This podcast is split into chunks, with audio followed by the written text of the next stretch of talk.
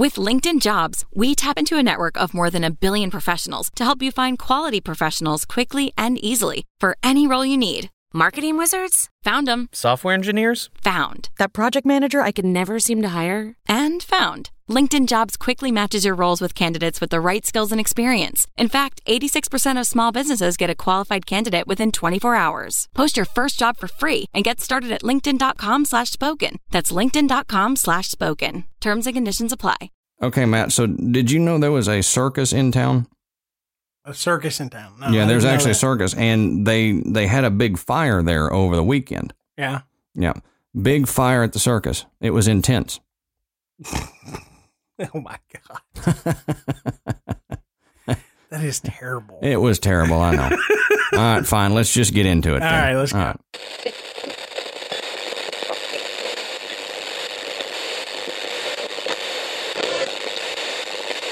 Good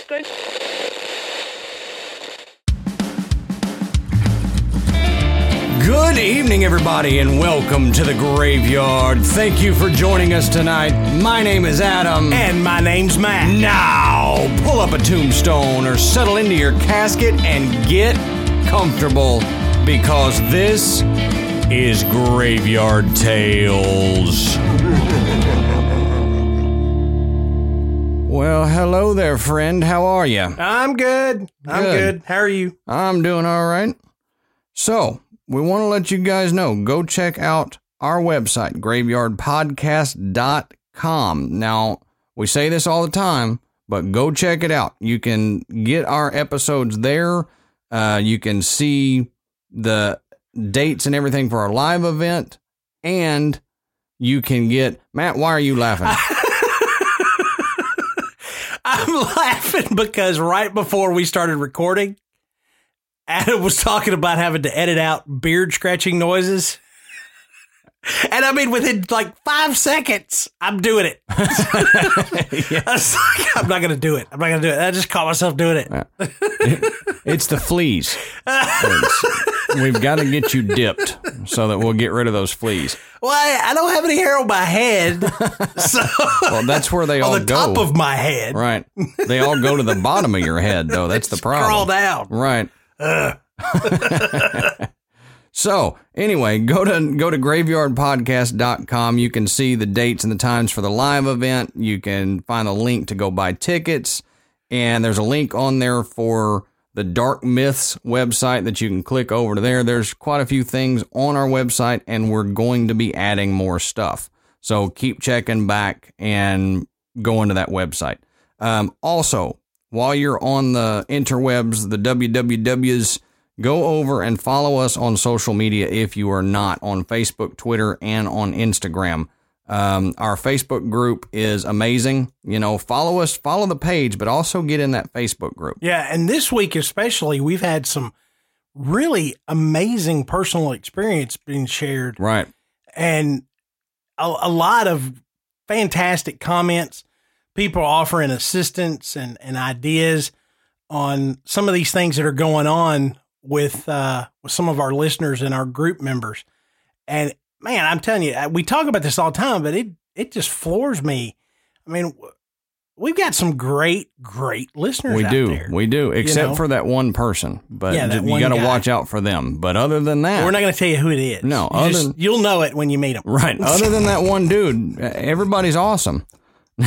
now we haven't ran into that dude yet, so Yeah, we so don't. But We know he's out there. yeah, he's out there. He's just hadn't, you know, perked his head up out of the weeds he yet. has one too many Bud Lights and he decides, I'm going to troll the Graveyard Tales group.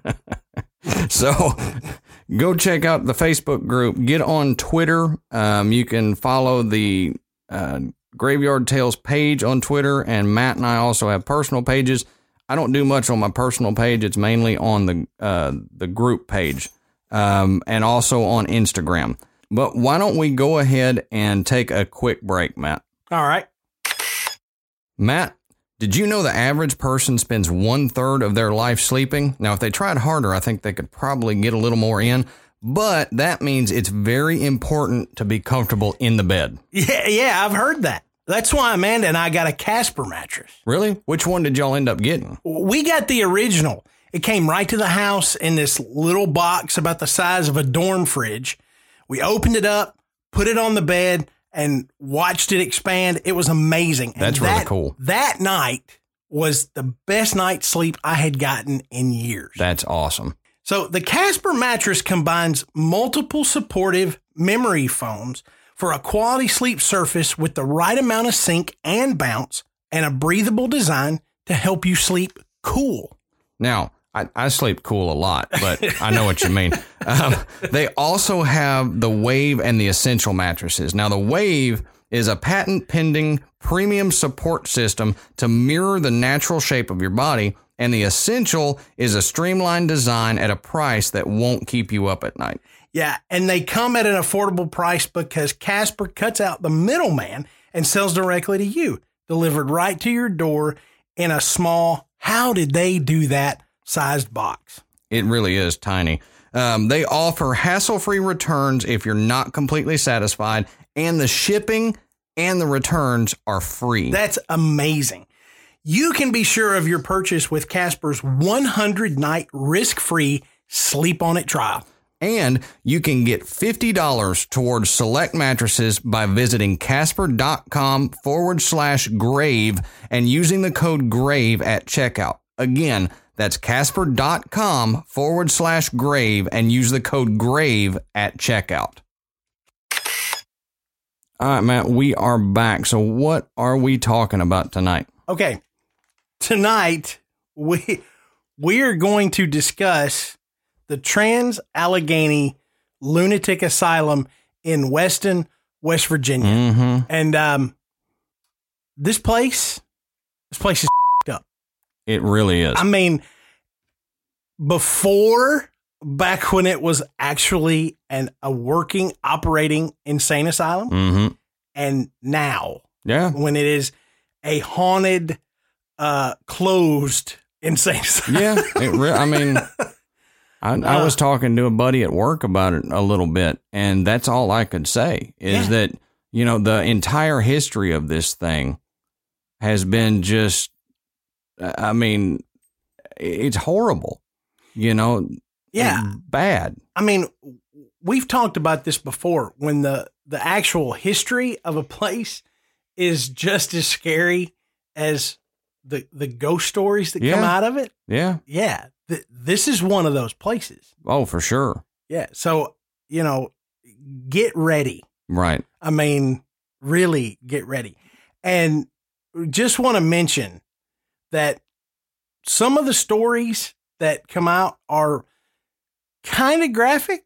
Mm-hmm. And so, you know, we're going to go at them in our usual graveyard tales style. So we're, we're not going to be giving you real horrific descriptions, but if you've got some younger listeners in your car or at the house, um, just just know that there there are some things that might be a little scary. So Right. listener discretion is advised. It it's not gonna be you know, uh, the Walking Dead fest here, No. but it, it is a little more sensitive than some of the other ones. So that's our PSA for the episode. Yeah. Yeah. So Adam, tell us a little bit about the history of this place. All right. Well, a little bit is an understatement because this place has a history. yeah. I mean, it really has a history. Now, let's go back all the way back to the 1700s. Now, during the 1700s, the treatment of someone who was deemed insane was pretty much barbaric. Um, you know, those without family or friends who would take responsibility for them were mostly placed into prisons in the company of criminals, often chained to walls, unclothed regardless of the temperature, and just covered in their own filth.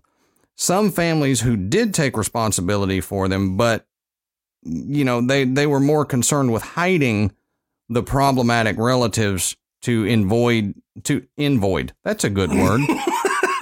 I'm going to start using don't even know what invoid now. means. I don't either, but I'm going to start making something up for it. They, tried to avoid, that's the word, embarrassment amongst the community, so they would just hide them Yeah. rather than helping them. Right. Yeah. I mean, that was almost um, a, sh- a shameful thing. hmm Yep. You know, It was, unfortunately, Yeah. you know, so you were you were hidden away. Yeah. And but again, a, a lot of it was misunderstood. oh, sure, sure. Um, but they would stash people away in attics or in sheds or even holes in the ground to keep them away from people. Um, it wasn't until the 1770s that facilities began to be constructed specifically to house people who were deemed insane. But again, those places, you know, they were designed to keep the person out of society and not really help the problem or help them reassimilate into society.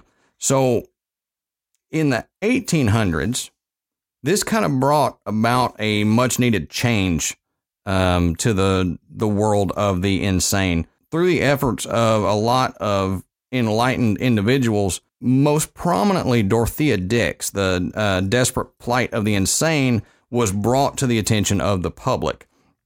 So lawmakers were forced to, you know, give funds to different communities and stuff to help with a more humane care.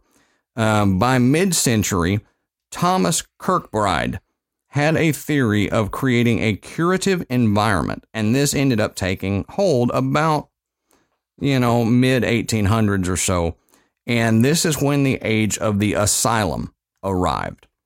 So the Kirkbride plan, and that that's something that we may you may hear us mention a couple times, but that that's kind of what led to the construction of the Trans Allegheny Lunatic Asylum.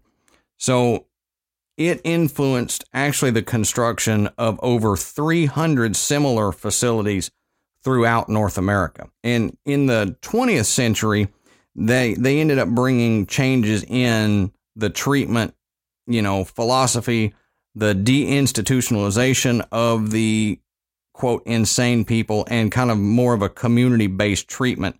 Um, there was the theory of building as cure in this Kirkbride plan, um, but it ended up being discredited a little later. The expense of maintaining these facilities combined with you know the physical deterioration of all these things uh, of all the buildings really in the long run forced them to be abandoned and demolished which led to where we're at today um, but the trans allegheny lunatic asylum was constructed between 1858 and 1881 now it's considered the largest hand cut stone masonry building in north america which is saying something. Um, and it's also supposedly the second largest in the world. The only one that's bigger than that is supposed to be the Kremlin. It was originally called the West Virginia Hospital for the Insane and then later the Weston State Hospital. A lot of skilled stonemasons were brought in from Germany and Ireland to contribute to the architecture. And, you know, if you think about it, we say we talk about it a lot, but the stone tape theory, Mm-hmm. this is a ginormous stone building. Yep. So keep that in mind as we go through what's happened there, and then as we get into the accounts and everything that Matt has, that may be part of why it's so prevalent there still. Yeah, it's like a big giant recorder. Yeah. Yep. And, uh, you know, we'll eventually go into, not in this episode, but we'll go into the whole stone tape theory and what they say about it because I've seen a couple people ask. So we will kind of go over that for you, but we don't have time in this episode. we got a lot to get through in this episode. Now, the original hospital, um, it was designed to house 250 people and it was open to patients starting in 1864, but it reached its peak in the 1950s with 2,400 patients. Yeah, that is a huge jump. Yep. It was designed for 250, and they had 2,400 patients in this building. Yeah, where where were they keeping them all? Just shoved into Yep. rooms and stuff. Yep. Yeah. Yep. I and well, and I found some stuff about that. Um, that that kind of explains some more of it too. But in the first years of the asylum's history, um, the institution was plagued with a lot of difficulties. Now, they had the financial troubles um, that we kind of touched on, but also Confederate soldiers raided the asylum and they appropriated the blankets that belonged to the patients. Um, and in a second raid, an entire ward was destroyed. People of Weston ended up donating a lot of their blankets to the patients that were there, so kind of helped them get through that. But then the Civil War broke out, and it broke out in April of 1861. And during the war, the partially built asylum and surrounding grounds became Camp Tyler, and it established Weston as an important military post. And it was vital to the control of all those well traveled roads that went through that Weston area. Um, the completed southern wing of the asylum provided barracks for the troops, and the main foundation served as a stable. Now, control of this area swapped hands quite a few times during the war, um, so it wasn't just the It, it wasn't just a Confederate right deal. It was Right. It was Confederates, sides. Union, everybody kind of took control of it back and forth. So there's a lot of history there. At the end of the war, the completion of the Trans Allegheny Lunatic Asylum was prioritized. You know, because of that, there were so many other towns that were financially ruined by the war and they would remain destitute for decades. But Weston ended up not experiencing a post war depression. Business ended up booming as the asylum established itself as the primary economic resource for the town, and it remained that way for 130 years. As of now, um, there are two gas wells on the property. These were both drilled in around 1902 um, in order to supply the institution with gas for their own needs and everything. You know, they discovered that while they were drilling holes to look for a well site so that they could provide their own water. But the water supply is something of a problem there uh, because the only source for this supply is the West Fork River. Now, keep in mind, again, we talked about the stone. Now we've got the river next to it. And this seems to be a common thing in a lot of stuff we talk about. You know, there's flowing water and there's a lot of stone to record it. So, you know, we're building a case here for possible hauntings. Oh yeah, yeah, and all that natural gas. Yeah. That didn't come from the asylum itself. it, uh, it may have come from the uh, the residents there. Yeah, well, you know. More beans, Mister Taggart. Yeah. Beans and cornbread, that's all you get. Changes in the treatment of mental illness and everything, you know, ended up forcing the closure of the asylum in 1994, which had a devastating effect on the local economy. now, now, Um, now, just ninety four. hmm That's, I mean, that's recent. Yep. This place was in operation until nineteen ninety four. Yes. I mean, that it's insane. Right. Literally, literally Yeah. and figuratively. No, I mean seriously. To think that a place like this, when you start hearing about the treatment of the the patients there, and you think this place survived till ninety four, Yeah. that's just that's incredible. Yeah, because you know, when when we get into talking about the treatment of the patients, not all of this stuff happened in the early 1900s. Right. You know, uh, there was a lot of it happening in the mid 1900s up to the late 1900s, and it didn't change. You know, the treatment of the patients there was brutal the Mhm. entire time. So let's talk about the 21st century a little bit. Um, you know, this is after it closed down and it has become the tourist attraction that it is now. Um, there are three small museums that are devoted to military history, toys, and mental health.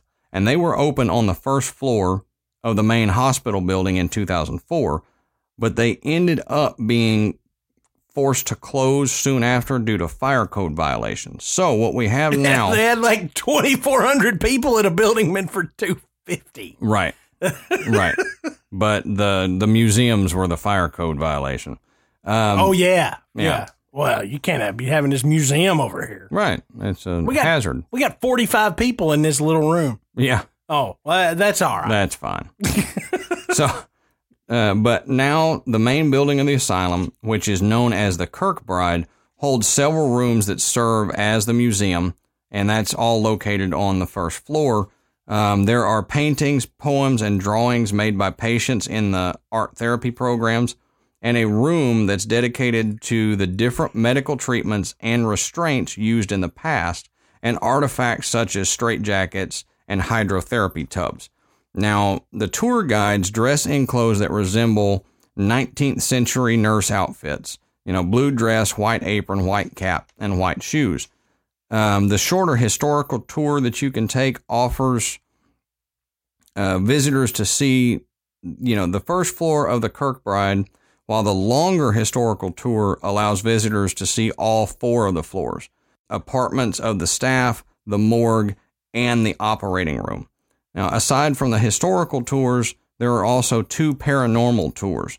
Both start as the sun sets. The shorter tour lasts around two to three hours, but the longer tour is an entire overnight tour, and you have the option of having a private tour. Yep. And from what what I read, it'll set you back a cool hundred bucks. Yep. And that's not cheap for a ghost tour. Right. But if you're into this, Yeah. you know, eh, I would hundred bucks. I would say it's probably worth it I- once we I'd get say it's into absolutely worth Yeah, it. once- I've- I read some accounts of people that have actually taken that tour. yeah. I'd say it's absolutely worth it. Yeah, So, it's on the the graveyard bucket list for sure. Yeah. You know, we can just leave Bobby Mackey's and start driving that way. there you go. That's a good idea. if we survive. Yeah, that's a big if. Okay, so before we get into the conditions and stuff, I got a couple little fun facts for you here that'll kind of lighten the mood a little it's bit. fun facts with Adam Yeah. about the lunatic asylum. Yeah, so not really fun, but you know, interesting facts. Um, Oh well, they might be fun. You never know. They might be. so, found this little article that I'll read. It says, although best known for his crimes in Southern California in the late 1960s, Charles Manson had deep ties to West Virginia. Born in Cincinnati, a young Manson was shuffled around between foster homes, extended family members, and penal institutions. In 1939, Manson's mother and an accomplice named Luther Maddox were arrested in Charleston, West Virginia, for robbing Frank Martin. The pair's only weapon was a ketchup bottle. Now, following, bet you didn't know that, did you? Hey, that's fun fact. It is a fun fact, right? See, there you go. So, following his mother's arrest, Manson was sent to live with an aunt and uncle in the small town of Mc, McMechen, West Virginia. Anybody in West Virginia, let me know how badly I pronounced that. Um, by most accounts, Manson was a well-adjusted kid, in quotes, um, who went to church often and liked to play with other children outside. However, by the time Manson entered Central McMechen, I don't know, um, he was already engaged in petty theft and other crimes. And at some point, Manson was sent to the Trans Allegheny Lunatic Asylum, which put him as the building's most infamous patient. So there you go. Manson spent some time at the asylum. Yeah. Another fun fact is one of the more persistent stories about the asylum is that it actually sits above a complex of uh, of tunnels. So while many people have sought out the rumored entrances to the tunnels, um, you know, like during the ghost tours and everything, they'll be looking for them. No one has actually found any of the tunnels. So, but despite this, many still claim that the tunnels exist. One of the more common explanations is that the tunnels were built for the purpose of, you know, getting tuberculosis victims and corpses away from the hospital so they couldn't spread disease. And, you know, this kind of goes along with the, the theory of the body chutes that are from the Waverly Hills Sanatorium, Yep. Um, which is reading about those. another big asylum that held, you know, tuberculosis patients. So now that the fun facts are over, let's get into the conditions. let's get into how bad this crap really was. Not fun. No, this is this is the not fun part that, uh, you know, put earmuffs on the kids for. Mm-hmm. Um, probably starting about this point in the show. So while in operation, the Trans Allegheny Lunatic Asylum prided itself on being entirely self sufficient. Um, it had its own farm, waterworks, and even its own cemetery.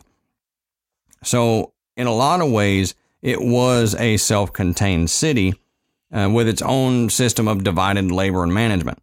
But they were unable to keep up with the number of patients that ended up coming there. So, this, you know, it, continued to grow every day. And this is what kind of contributed to the conditions declining so rapidly.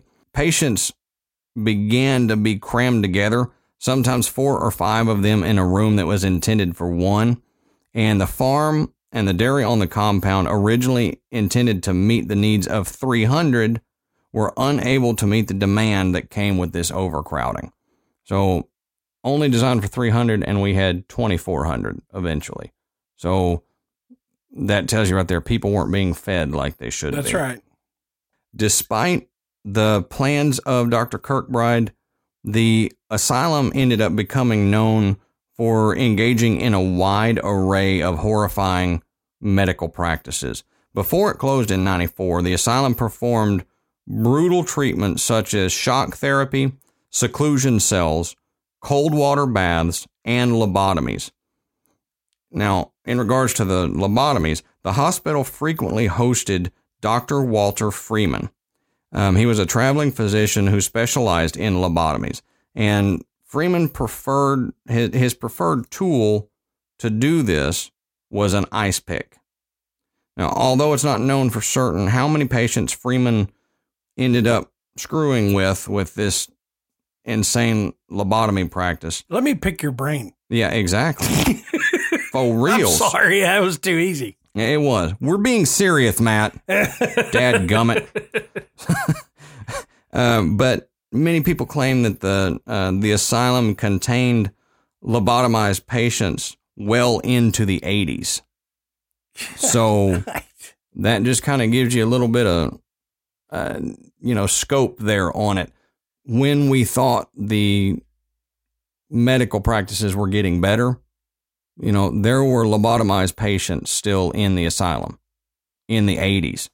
So for me, that doesn't feel like that long ago. No, it's not that long ago. No. Well, it kind of is that long ago for some of these kids that were born in the 2000s, but for you and me, it's not that long ago. That's right. I mean, heck, if I could, if I can remember what I was doing, Right. you know, at around that time, Right. that's not that long ago. Yeah. I mean, I'm not that old. the look that he just gave me. I'm not that old. And then his eyes kind of crossed a little bit. I'm, I'm in the middle. Yeah, in the middle of something.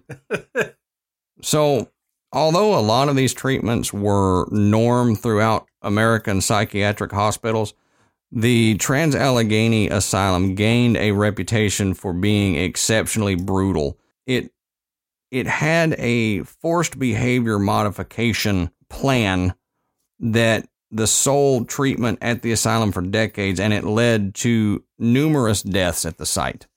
Um, just by the name of that, you can tell it's not good. Forced behavior modification is not a good thing. Patients ended up starving, like we talked about with the farm and everything not being able to keep up. And this only contributed to the declining mental health. By 1938, Trans Allegheny was six times over capacity. The patients inside were running wild, unable to be controlled by the orderlies inside. A report issued by a group of medical organizations described the population as being compromised of compromised, being comprised of epileptics, alcoholics, drug addicts, and non-educable mental defectives. End quotes. At its peak in the 1950s, the hospital was holding 2,600 patients. Let me say that again 2,600 patients. Yep. So if you're keeping score, we we have a facility that was designed to hold 250. Mm-hmm. Now is at 2,600. Yep. And now the the thing that comes to my mind is uh plumbing capacity, Right. toilets. Right. Yeah. Yeah. I mean, That's. you, you ever you ever been to a you ever been to an NFL game? mm-hmm. Yeah. You, you could miss the third quarter. You know, waiting to go to the bathroom. Right. Now we're talking about, and it's it's designed for eighty thousand people. Yeah.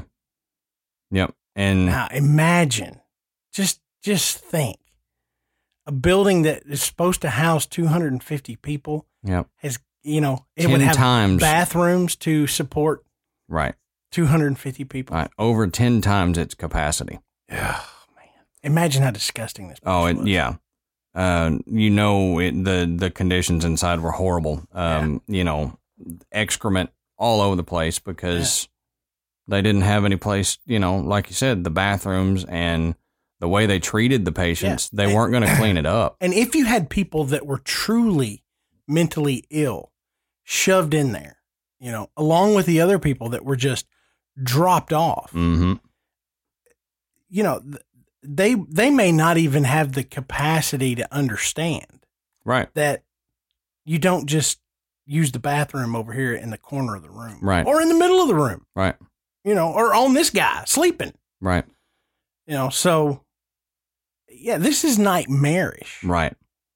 Now, to expose these terrible conditions within, the Charleston Gazette attempted to send in a crew to investigate the inner workings of the asylum. Now, the quote is, What they found shocked them. And I think that's kind of an understatement. Um, uh, maybe not the understatement of the century, but quite an understatement. They found that patients were sleeping on the floor and in freezing rooms due to a lack of furniture and heat. Um, the overcrowding had resulted in an overworked staff and a decreased emphasis on sanitation. Yeah. So you think you hate your job? Yeah, right. Uh, Imagine being an orderly at this place. oh, yeah. Um, what was once bright, clear windows were covered with grime, darkening and further chilling the rooms. The wallpaper was peeling from decay, and where it hadn't disintegrated on its own, the patients had torn it off in rages of panic. The patients who the orderlies deemed unable to be controlled had been locked in cages in open spaces in an attempt to make more bedrooms available for less worrisome patients.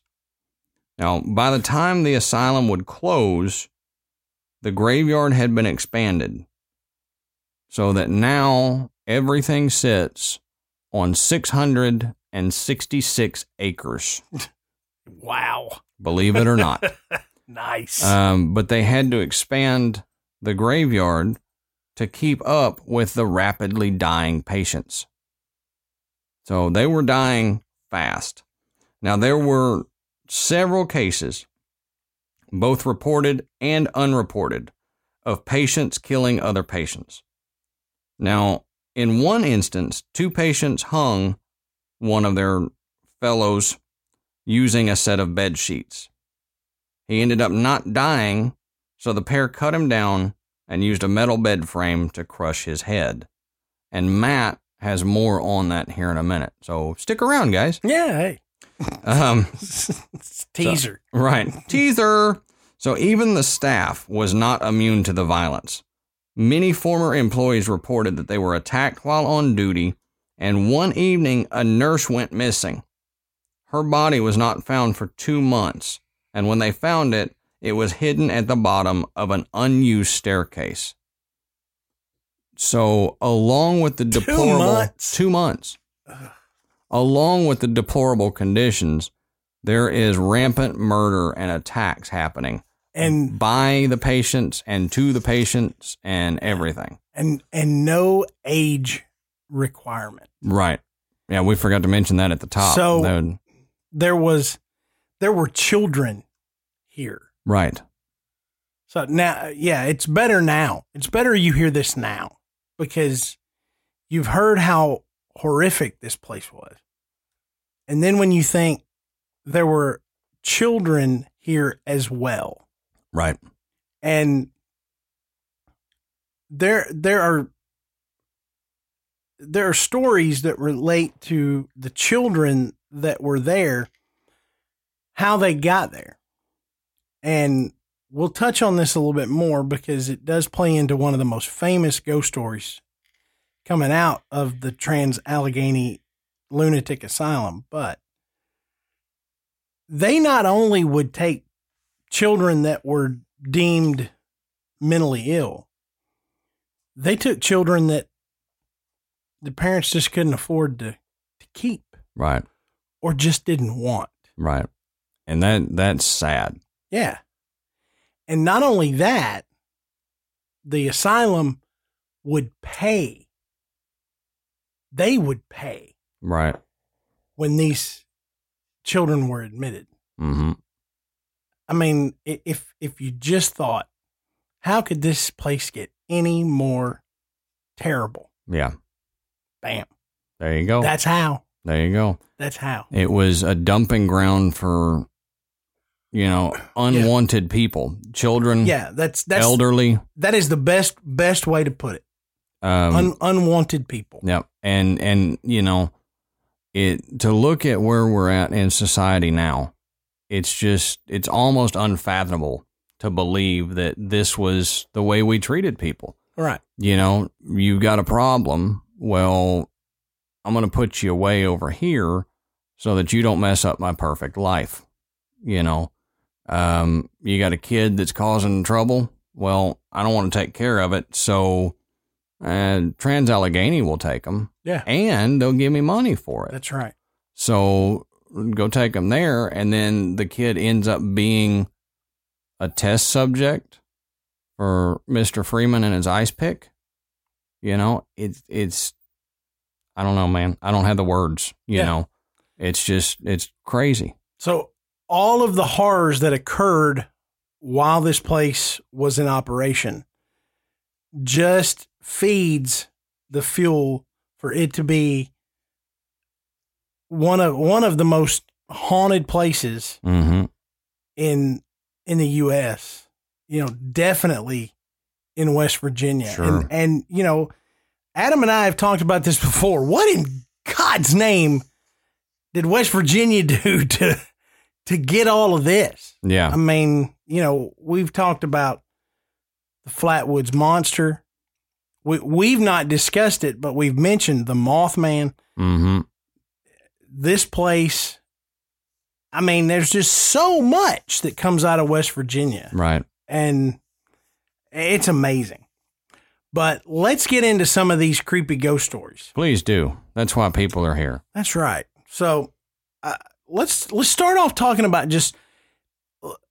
Let's say you you decide, okay, I, I'm gonna go and and take take the tour. I want to take the all night, you know, the the big money ghost tour because I want to experience something. Let's talk a little I'll say bit it. about.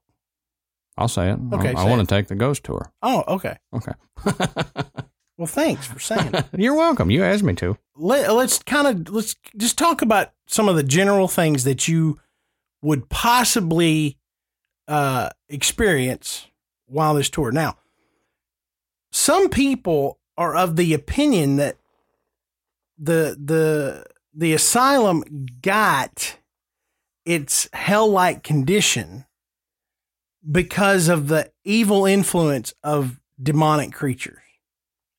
Now, why why would demons be attracted to this place? Well, the theory is is that someone that is mentally ill or mentally challenged does not have the capacity to to block this out Right. and that they are easy prey for demons right.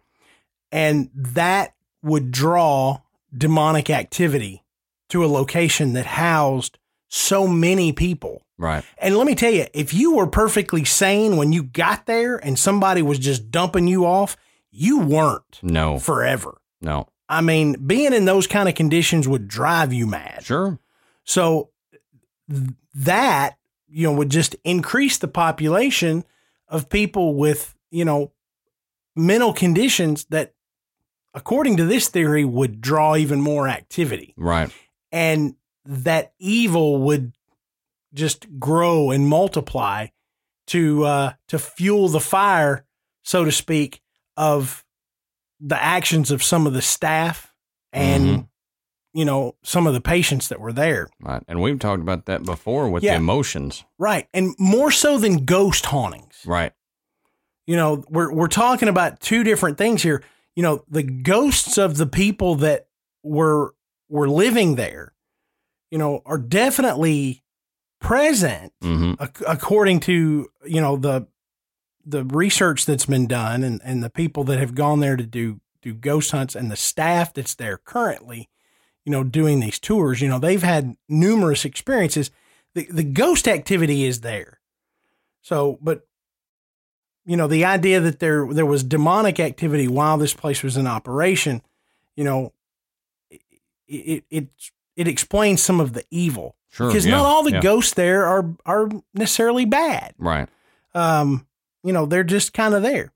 So, what might you expect to experience? So, some of the claims from people that have been on the tour or done ghost hunts there, spent spent the night there, claim that they will see the illusions of how the hospital was when it was still active Ah. you know, staff members, patients interacting, going about their daily routine, almost like you're seeing a mirage. hmm You're, you're seeing these things being played out in front of you, like you're watching a, a film. You know, you're looking down a hall of an abandoned uh, ward, and next thing you know, you're seeing nurses and doctors and, and patients coming here and there and everywhere. It, it Almost appears like it did. slip. Yeah, almost. It appeared like it did, you know, 60, 70 years ago hmm um, the the silence of a place like this will get broken by the sound of giggling and laughing. Mm. And there are people who have observed smoky figures moving around here and there, not only within the building itself, but out in the cemetery. You can hear sounds produced by someone running or walking through the corridors, uh, but yet there's nobody there uh, you will um, you on the fourth floor in particular they say that you can hear voices you know hear sounds screams um, and they believe it's because the uh, there was a fire the fire on the fourth floor took so many victims. And so there were so many so many deaths at one time that it's it's very very active right there. Um, there are people who claim to have gotten the smell of a decomposing body. And there is a theory that this could be the spirit of one Brian Scott Lee, who committed suicide in the building and was discovered eight days later. Shoo. Yeah, eight days.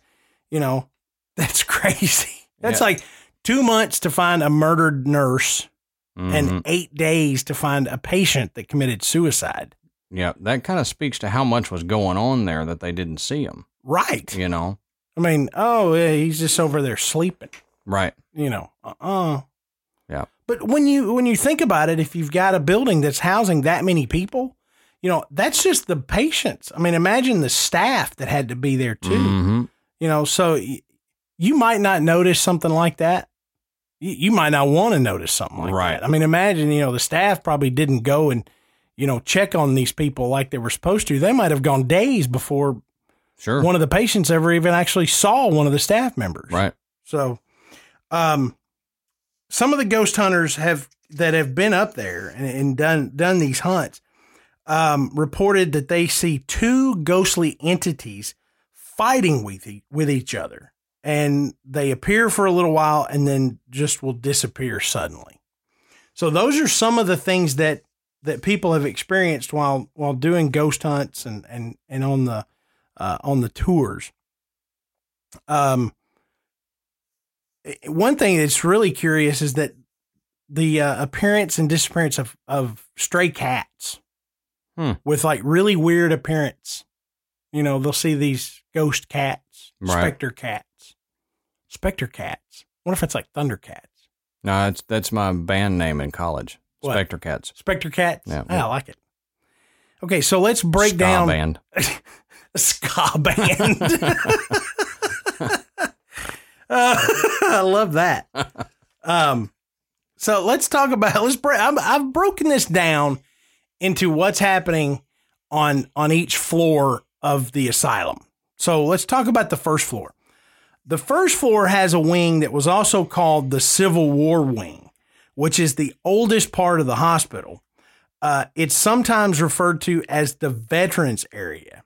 Now, on the in the Civil War Wing, apparitions of Civil War soldiers have been reported, and it's not sure because, like Adam mentioned, you know, during the Civil War, this place was inhabited by uh, soldiers from both sides, Mm-hmm. and so it it's kind of hard to determine if this is, you know, you're you're seeing a, a stone tape kind of thing where Right. you're seeing the replay of soldiers having been stationed there or having moved in there after one of the the battles to to take over that area Right. or are you seeing one of the many Civil War soldiers that was admitted there because of shell shock True. what Yep. we what we now call PTSD Right.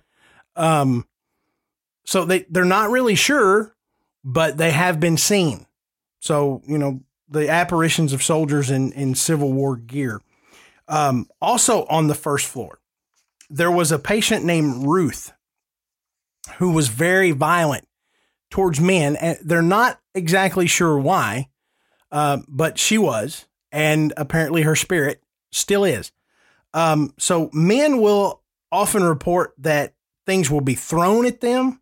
Uh, a number of men have been pushed up against walls and have heard whistling sounds coming from down the high, the hallway, and this is where they will actually directly encounter the ghost of Ruth. Mm-hmm.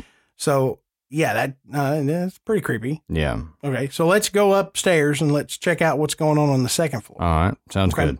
So on the second floor, Ward Two, this was the general purpose ward, and um, you go on down a little bit further, and there's a section that was the men's ward. Um, now in Ward Two, there was a room where a man was stabbed 17 times Jeez. by another patient. Now, this is where the shadowy figures have been seen. And so, just across the hall from this, two patients committed suicide by hanging themselves from curtain rods uh, within that room.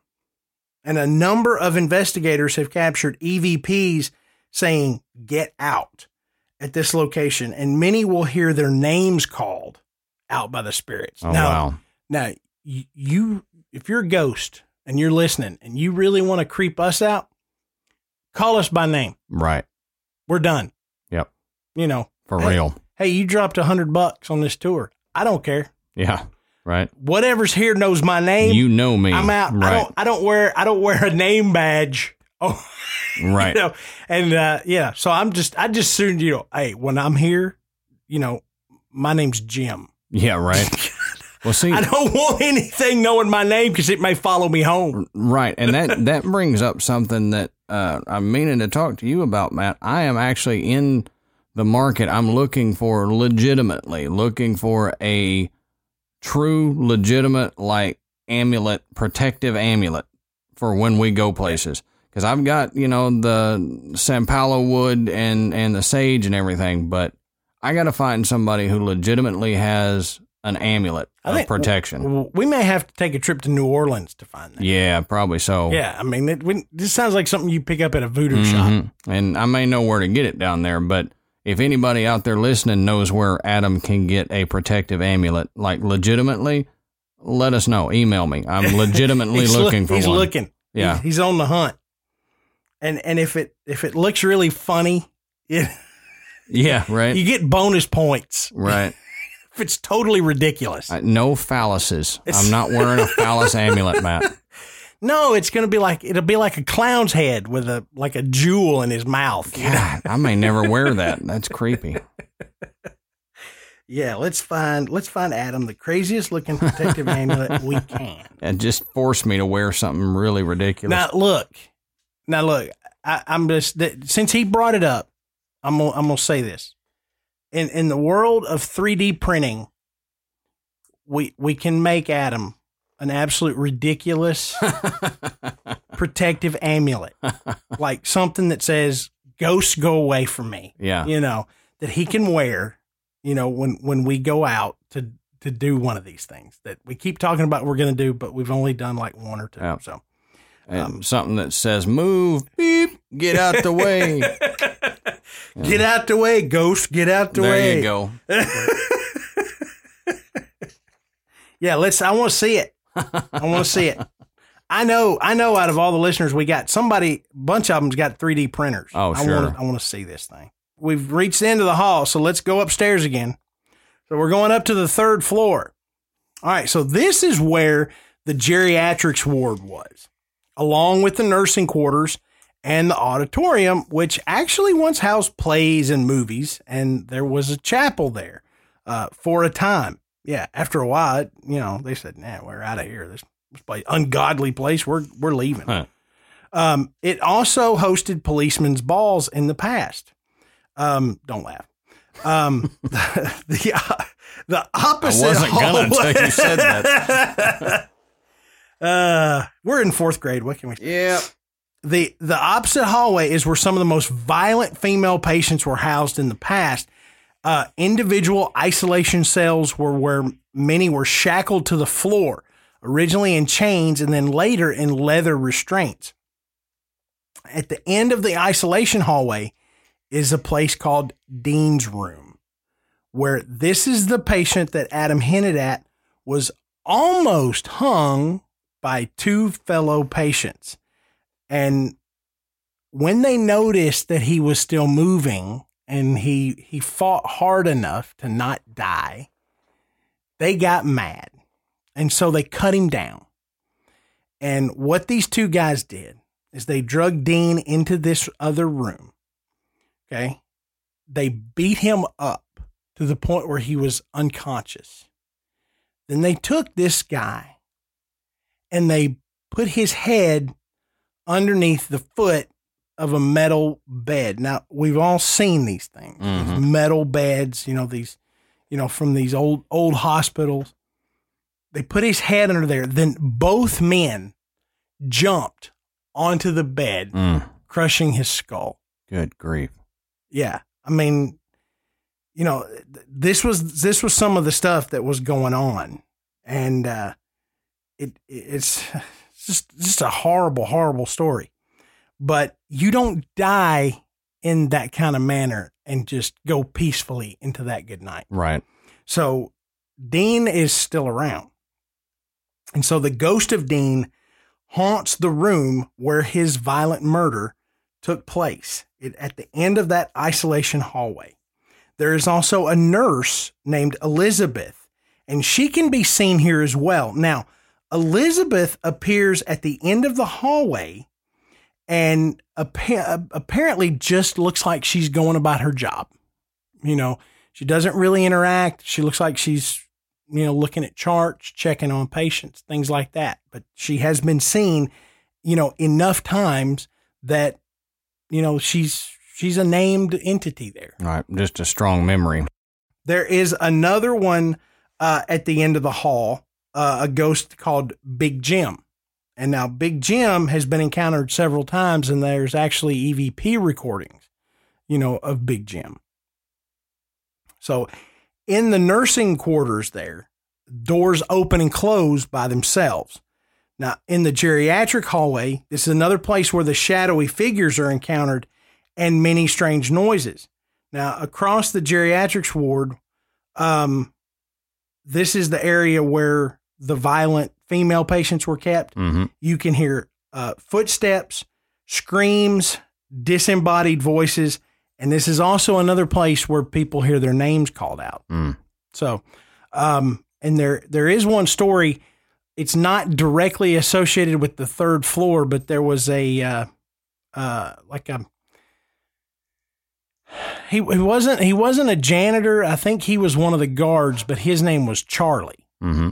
And he's another one that they that is seen uh, very commonly, and and there's EVPs. Um, one one of the stories I read was of of a family that actually decided this was a tour they were going to take, family vacation. We're going to go take this ghost tour. Sounds like my family vacation. And so the dad, just having some fun, uh, starts kind of trying to to ra- rattle Charlie's chains, so to speak, and you know is just kind of kidding around. You know, like, hey, Charlie, come on, you know, let's you know, you know, talk to me, you know, whatever. And I think he he mistakenly calls him a janitor, and then turns around and tells his wife, What? She's like, What? He's like, Did you just tell me to shut up? She goes, No, I didn't tell you to shut up. but he says that in his ear, he hears a voice that says, Shut up, loud enough that he thought it was his wife who was standing next to him telling him to shut up. well, you don't mess with ghosts like that. That's you know? right. Don't antagonize. yeah. So don't, don't don't poke the bear. Right. If you do, you better stand behind Adam because he's got this ridiculous protection amulet. Right. Right. You'll, you'll be glad of my ridiculousness then. Oh, that's right. That's right. So moving on up, you know, the Jeffersons, here we go to the fourth floor. All right. So fourth floor hallway. This is the floor that was gutted by fire in 1935, and they installed wooden floorboards instead of concrete. So, um, this is a really creepy part of the building because you can really hear footsteps, you know, around this place. Um, uh, Ward R is located on this floor. And this is where the most famous ghost um, is spotted uh, or communicated with. Um, and her name is Lily. Now, we're going to talk more about Lily in just a second. Um, another investigating group was here on the fourth floor taking pictures, and they captured what looked like a big black blob, which was indistinguishable. And then they asked their their ghost box what uh what it was, and the ghost box said demon. Yeah, again, I'm out. Right. You know, look, I, I like ghosts. You know, it'd be cool, you know, to catch an EVP or to see an apparition. I don't screw around with demons. Yeah. No. Okay. I mean, demons are a whole nother thing. Adam and I have talked about this. You know, I don't want to mess with demons. I'm cool with ghosts, but demons, I'm out. So once it said demon, they'll be like, hey, where'd Matt go? Yeah. Right. Oh, I'm sorry. Where where did where did Jim go? Yeah. Can't be telling his demon his name. Right. Okay, It's that- like Scooby Doo. You hear the and then a Yeah. yeah. There's another apparition on the first floor that's called the creeper that apparently crawls or slinks around on the floor. Um, this you can hear the sound of someone or something banging on pipes. Um, and uh, it- it's often heard in the ghosts of both uh, two people named Jesse and Andrew uh, frequent this hallway. So um, that's the hauntings floor by floor. And we Fourth mentioned seems to be active. the fourth is active, and, and like we said, it's the one that had the fire. So there was so many deaths there um, that appears to be why it, it's the most active floor. hmm Um, but we we touched on Lily, so she is. uh, You know, if if you look up the the Trans Allegheny uh, Lunatic Asylum, this is the first thing you're going to see hmm that's going to talk about Lily. Okay, so let's let's give it a little. Let's give you a little history.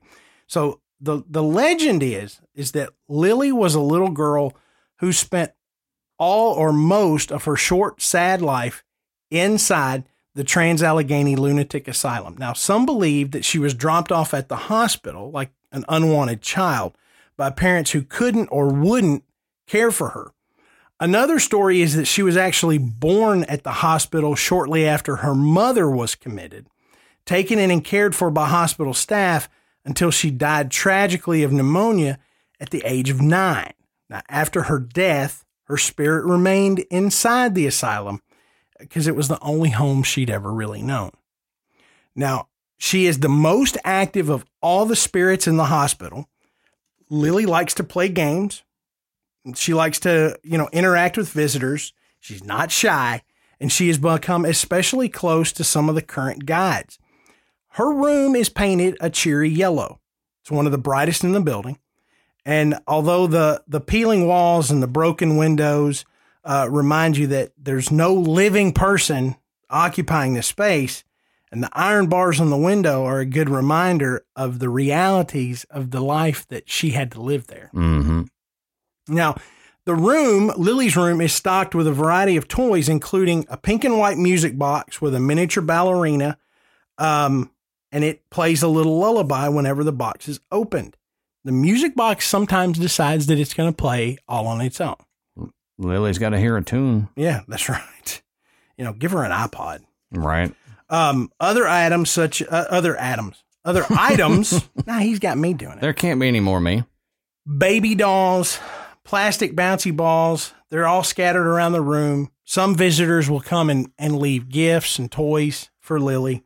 Um, and these toys have been set out as an invitation to play, have been known to move on them by themselves or in response to commands. Now, Lily's another one that has done the flashlight trick. Now, I don't I don't care anything about the flashlight trick, but she has pushed and moved balls and toys um, without any kind of there's no air movement there. Um, there's nobody else there to to kind of pull some sleight of hand and, Right. and move something without you seeing it. You know, this has been witnessed several times, not just by people on the tour, but the guides have a lot of stories about these things too. And that'll get your attention. yeah, no, absolutely get your attention. So Lily will, on occasion, roll the ball back and forth with visitors in this really creepy game of catch. Uh, she also seems to really enjoy um, these ghostly play dates, and visitors often will hear giggles, um, sometimes sweet, sometimes kind of scary, uh, echoing down the halls. Now, the guides at the asylum have developed a special bond with Lily's spirit, determining that she's been tr- she is to be treated with kindness and respect. So Lily remembers and favors frequent visitors, so that she will interact with people that have been there multiple times, and she will do this in very specific ways. So paranormal investigator Aaron Solser has investigated the asylum a dozen times, and he claims that one of Lily's favorite games uh, involves the music box and the flashlight. So, um, there is a local historian named Shelley Bailey who claims to encountered Lily several times, leaving little gifts for her, such as toys and, on one occasion, a box of Cracker Jacks, which moved on its own. Mm. She said she heard the distinct sound of a box opening and crunching coming from the same area. And a captured EVP politely says, Thank you for the snacks. Hmm. So now I watched an interview with Shelly when she's describing this situation, Mm-hmm. and she says the box actually began to spin around, Oh wow. but never truly opened. But you could hear the sound of it opening and the sound of the crunching. Right. And she's like that that was really something you know to to witness that that was enough to make you know Shelly just go yeah there's this is real Oh, this sure, is really yeah. this is really happening right now um Shelly and her companions claim that they've played a game of catch with Lily using a plastic ball that bounced back and forth for almost 45 minutes Wow. so I mean, when when you when you go and look at some of the videos of encounters like this, you know these things happen in seconds. I Mm-hmm. mean, not not even a minute worth of interaction. Right. I mean, they are short, they are fast, and if you blink twice, you're going to miss it. Forty-five minutes of That's this. ridiculous. Yeah.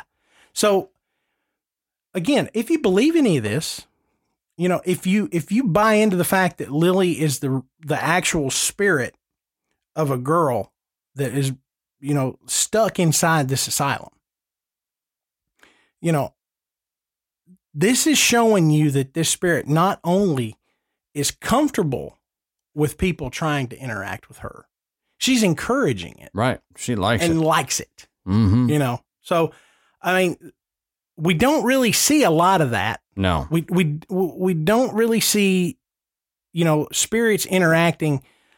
Number one, for that period of time, but number two, seeming to enjoy the interaction Right. and and, and showing favoritism towards individual people. Yeah. You know, that's, that's pretty interesting, I think. And It's a unique, real unique case. yeah, it is. It, it's it's absolutely unique, and I think that's why when you you start researching into the asylum, these are the stories that you find.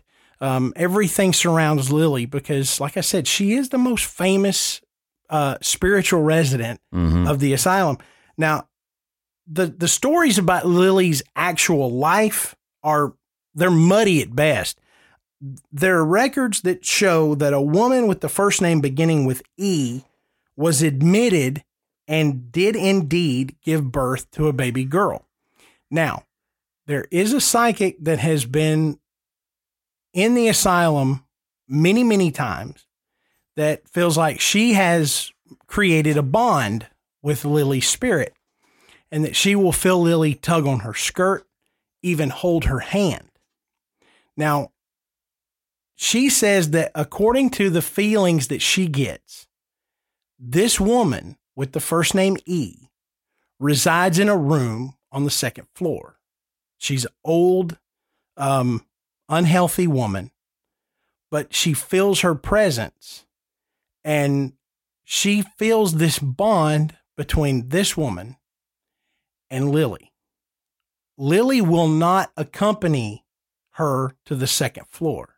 She will stay where she is, but will not go to the second floor. So she feels like these two spirits are tied together. Now, like I said, there there are real actual records of a woman with the first name E giving birth to a child. Now, could this child be Lily? We don't know Yeah. Um, maybe. but it's possible, you know. It, but you know, some of this just I think is fodder to feed the story Sure. in a lot of ways. Um, but another story is of a woman named Gladys Ravenfield, who was abandoned by her husband. She was admitted after she was raped by a group of soldiers. And so after Lily's birth, she too became a resident of Mhm. the asylum and she just stuck around Right. and she's still there to this day, you know. So some pretty impressive stories Oh, yeah. from this place. And, Yeah. and when we take everything into consideration and you look at the the history uh, of the building, the, the the violence that was there, you know, the the poor treatment of human beings, and you you look at the the structure itself, the the stone that's there. As we said at the top of the show, this place was just it is it is a magnet for this kind of activity. Mm-hmm. And, you know, if you live close to there or, you know, within driving distance and you you've never heard of it, I, I can't believe you've never heard of it. Right. But if you if you live close enough to Weston, I'm, I imagine you you know this place and you know it well. You may have even been there, but it, it would be worth checking out. Sure. You know, if this is your gig, I mean, I, I'm thinking if you had to pick a place to go that you think, man, where I want to go do one of these ghost tours, but I want to make sure that I I, experience something. I'd say uh, this is a pretty good shot. yeah. You got a You know. real good shot at finding something so the- here. The, chances that you're going to experience something here that that's going to, you know, freak you out a little bit, you know, maybe even scare you, uh, you know, give the Trans Allegheny Lunatic As- Asylum, uh, you know, a chance. Absolutely. You know, as Adam I said, this this really seems like it's it's worth the money. Um, if you're into this stuff, Yeah. you know, you may just want to go for the museum and the history. That's fine. Yeah. You know. and you can do that too. Well, I, I- I enjoy the history. I know Adam does. Oh, yeah. Boy, I, I'm a I'd- history I'd, buff. I'd love to catch me some ghosts. Oh, you yeah, know? dude. And and this seems like a pretty good place to give it a shot, and probably a lot less likely that you're, uh, you you know, you're, you're not going to make it. right, right. Unlike some of the other places we've talked about. Yeah, the, you know, this is definitely one of those places that the speaking of the history, the history really validates what's going on now. Yeah. You know, the Yeah. the deplorable conditions, the violence, the 130 years of it, all of that just validates what people say is happening. Yeah. You know, and it it think it uh, goes to you know what what we've talked about with other places the idea of hospitals and prisons Mhm. being um you know being a hotbed for paranormal activity because of the history that's there right. and um, this place was kind of both Yeah. I mean, you know, it really was. I mean, you know, these people were admitted there; they weren't allowed to leave, Mm-mm. and they they were, for all practical purposes, tortured. Sure. I mean, in in horrific ways that were perfectly acceptable, Yeah. you know, in the medical community at the time. Right. You know, and like Adam and I said that it really truly wasn't that long ago when No. some of these procedures were being performed on these folks. No. you know? So just horrible things you know beget horrible things. Sure. so um you know it, it is it is it is got to be one of one of the top haunted places in the US I, I've never seen it on a list of these are the most haunted places in the United States. Hmm but I think it probably ought to be on one Yeah. so I, I don't think it gets the the the credit that it deserves. Yeah. You know. I think just the state of West Virginia should be on the list Right. Right. So anyway, so that is that's a wrap on the Trans Allegheny Lunatic Asylum. Uh, thanks everybody for listening. Um, as we mentioned at the top of the show, please go visit uh, our our website graveyardpodcast.com and at our website you can listen to the show. You can find links to purchase our merchandise. Um, you can become a patron, and we want to thank everybody that has taken the time to do so. Um, we we're just releasing our our latest Patre- uh, Patreon episode Last week. yeah. last week, and uh, we got another one coming up very soon. Um, but right now, we want you to consider coming to Nashville, hanging out with Adam and myself, Hillbilly Horror Stories, uh, EVP Mediums, and Macabre Melts at Hail Dark Aesthetics on October 20th. Tickets are 10 bucks. Uh, if you're still on the fence, hop off that fence, make the decision to come to town and hang out with us. It's going to be a great time. Um, follow us on Facebook, Twitter, or Instagram by searching Graveyard Tales and join our Facebook group to interact with Adam and myself and all of our really great listeners. Um, please go rate and review us on iTunes. And as always, thank you for listening. And until next week, we will save you a seat in the graveyard. See you soon.